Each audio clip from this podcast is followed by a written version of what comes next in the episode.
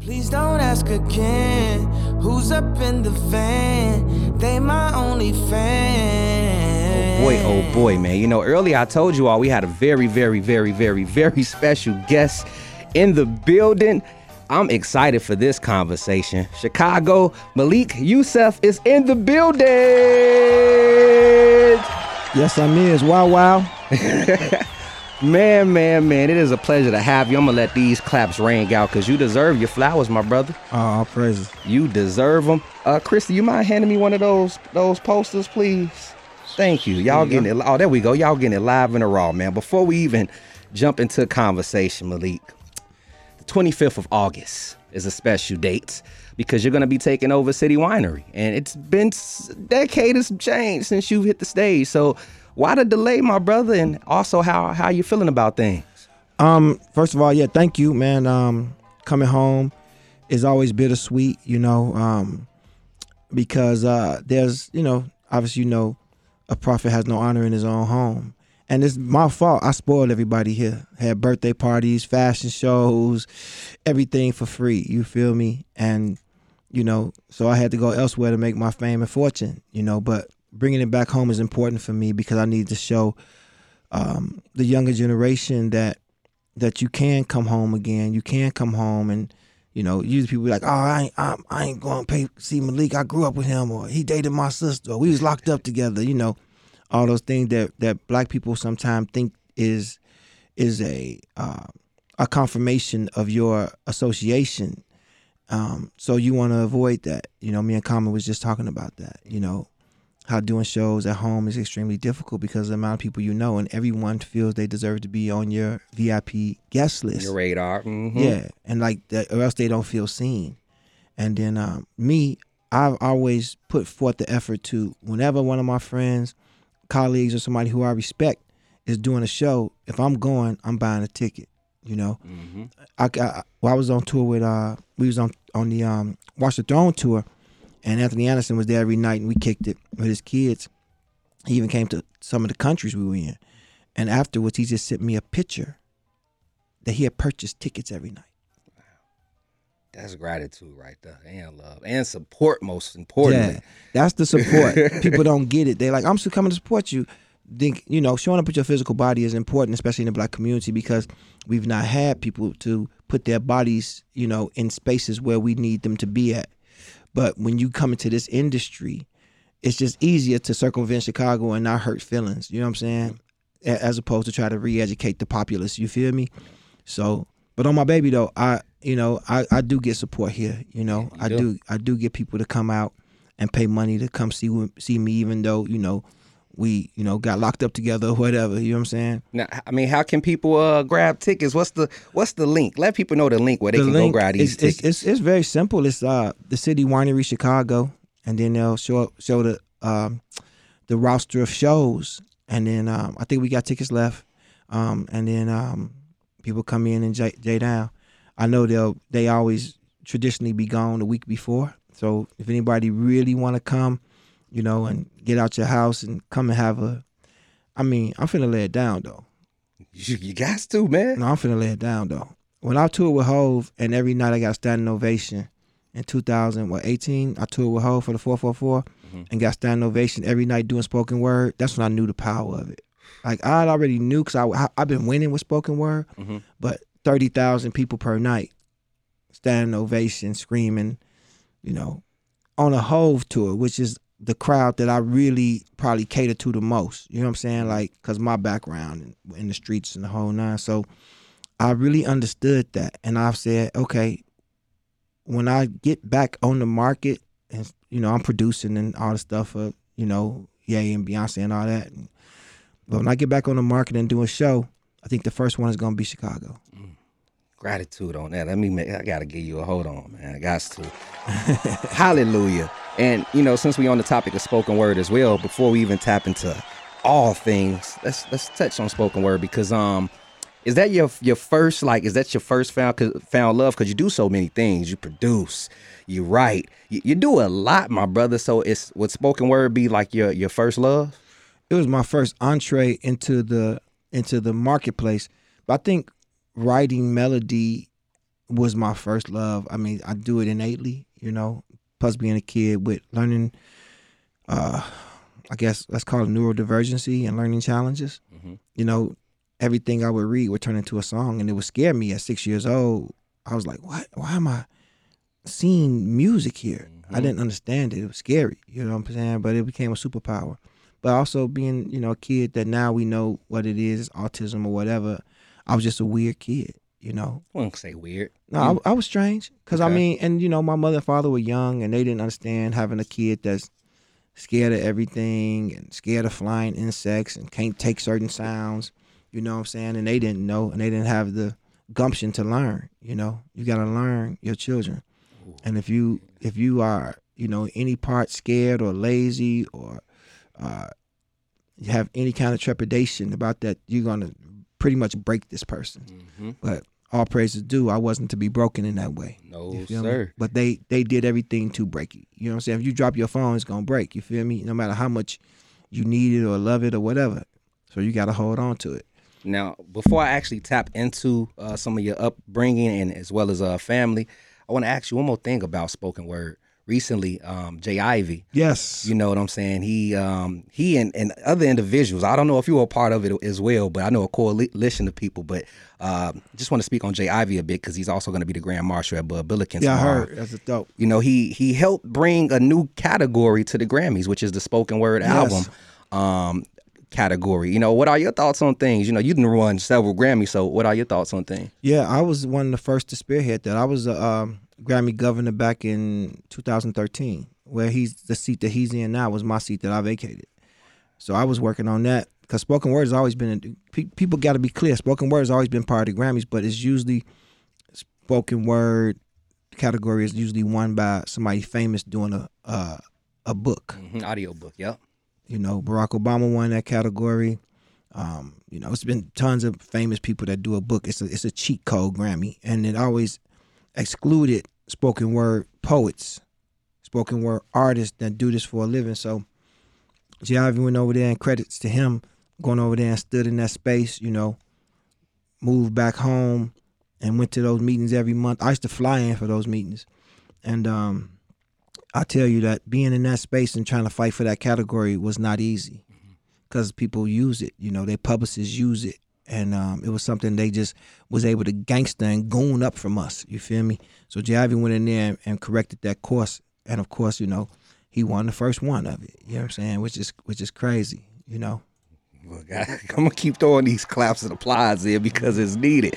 Chicago is filled with goats, and I got one in the studio with me today. Malik Yusef is here. Let's talk a little bit about Magic Man. What inspired that that that record? Um, brother named Ken Diesel from Chicago, one of the MCs, and uh, also an MC. But uh, he uh, he brought that to Ye for the first for the first album, and uh, College Dropout. College Dropout. Okay. So I came and recorded it. John Legend came, recorded it, and then um, we had we had to get Common on the demonstration. So we um, it was crazy because college dropout. I was working. I didn't understand. I was a songwriter and all, and producer, and I was just working with Kanye on the album. You feel me? And um, he told me like we was at the video shoot for Keep 'Em High, or Get 'Em High. And he's like, man, I gotta tell you something, Joe. I said, what's to it? He said, ain't gonna make the album.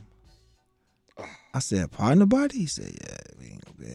I had to do some skits or something. Anyway, Oh, I ain't gonna go too much into that part, and I was crushed. but Ah. but you know, I had already had when you like to ride, so he's like, just still tour with me and do our song that we did on your project. I was like, cool. So we used to do that every night.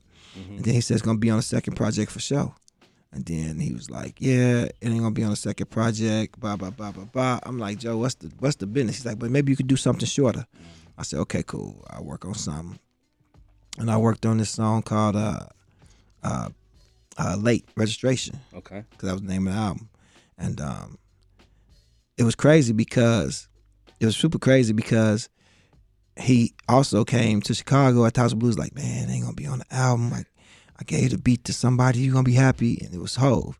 So he's like, and Hove wants you to be on his album. So I did the Black Republican song that wound up being on Nas' album. Wow. so you got to be prepared. You feel me? To- To get this the thing, man, it gets switched around fast. Yeah, that's what I'm You know what I'm hearing. so many transitions. Yeah, no question. The stationary aspect of it, what you think is a for show, for show, might not be a for show, for show. You feel me? So then it was like, I was like, well, let me. And then late registration didn't make it. I mean, late didn't make it on registration. So we wound up doing crack music on there.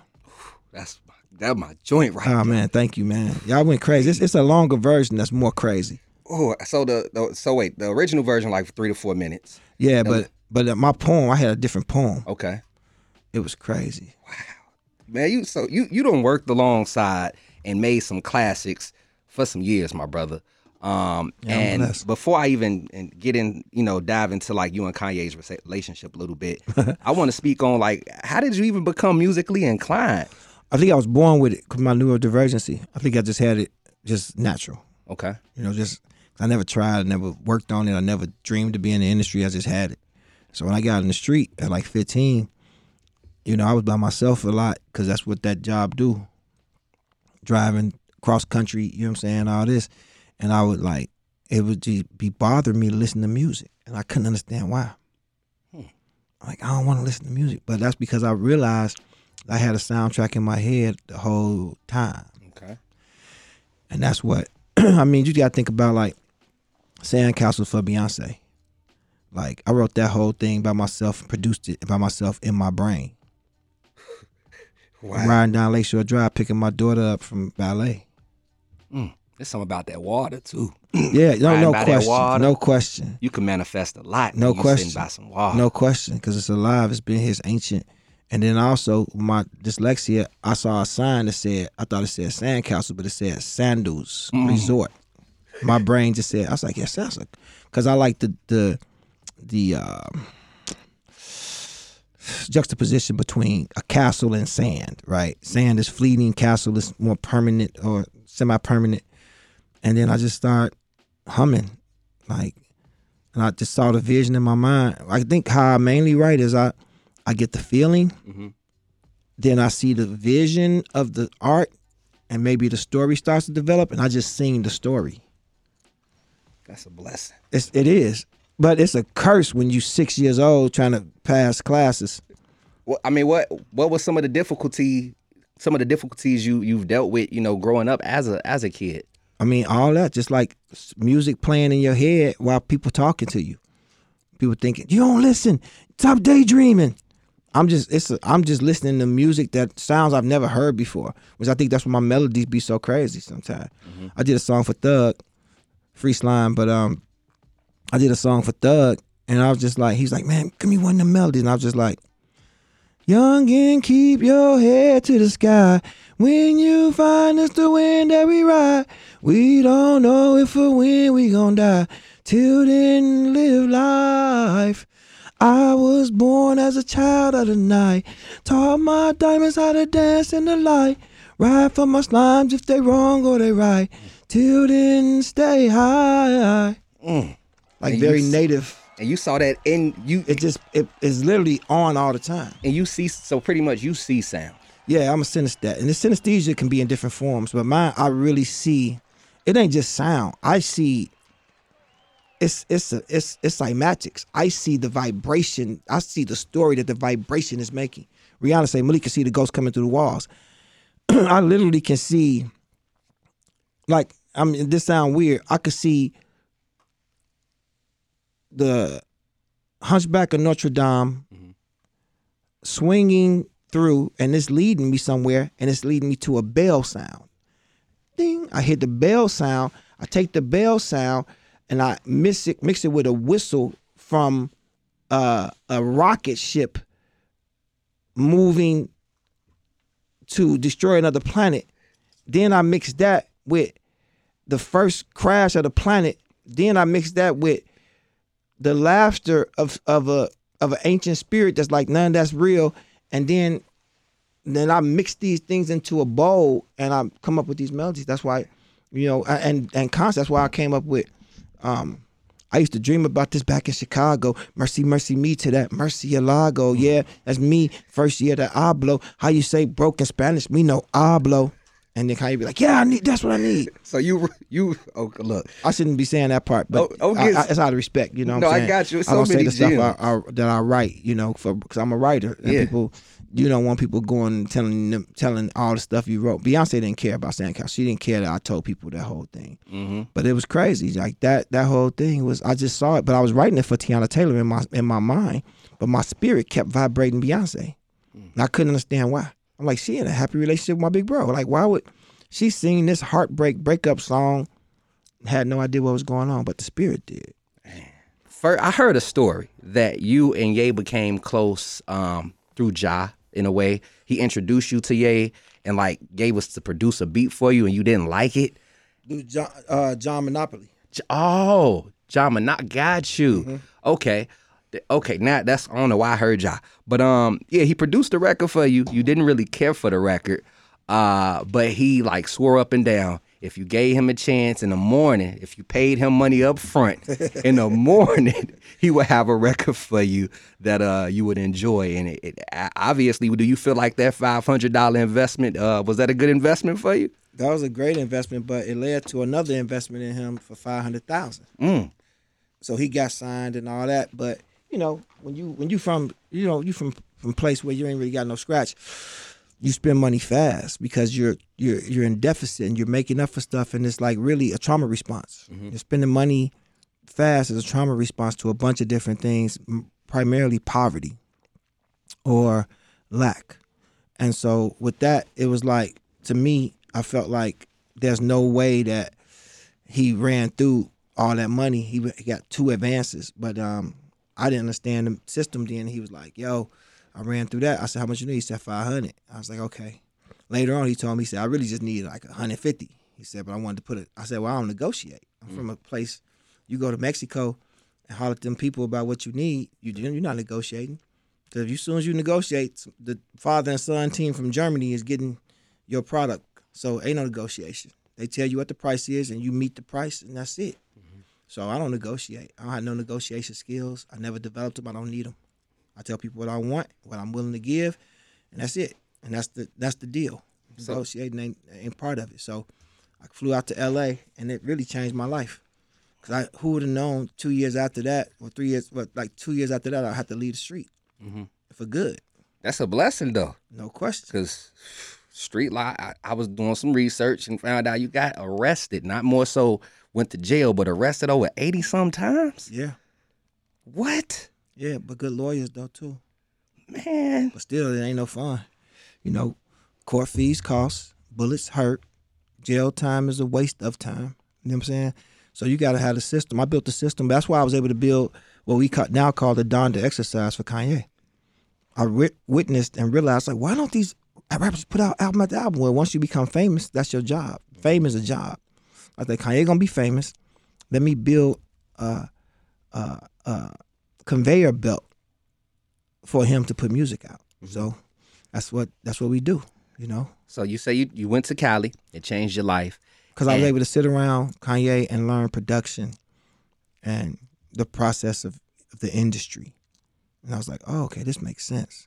I see, oh, they working like that. Oh, you know, it's a story I won't tell, but um, it's a lot of it's a lot of things, man, where it's like you think people clicking in this game and they not. People ain't it's- people ain't messing with you. They they rather see you fail, stuff like that. But for the most part, though, me being around him, understanding music is was is what changed it and made me have something that I could make a uh, uh, egress from what I was doing to what I do now.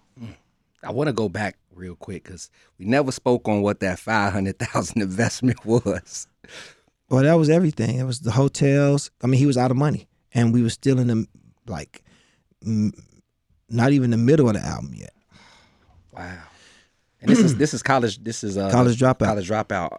So it was hotels and you know food, and I mean, you know, this this man was having three thousand dollar room service bill. So that even that five hundred wasn't gonna last long.